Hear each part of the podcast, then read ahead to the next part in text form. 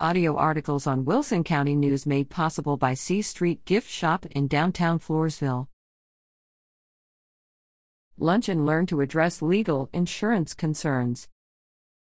The Floresville Chamber of Commerce invites members to its quarterly lunch and learn on Tuesday, September 19th from 11 a.m. to 1 p.m. in the Beer Warehouse at 1302 South 2nd Street in Floresville.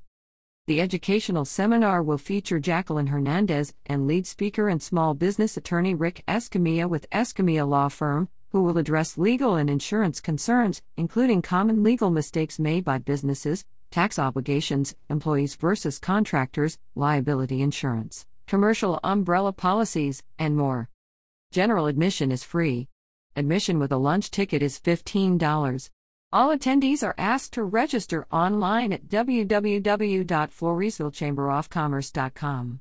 For more information, call 210 287 1634.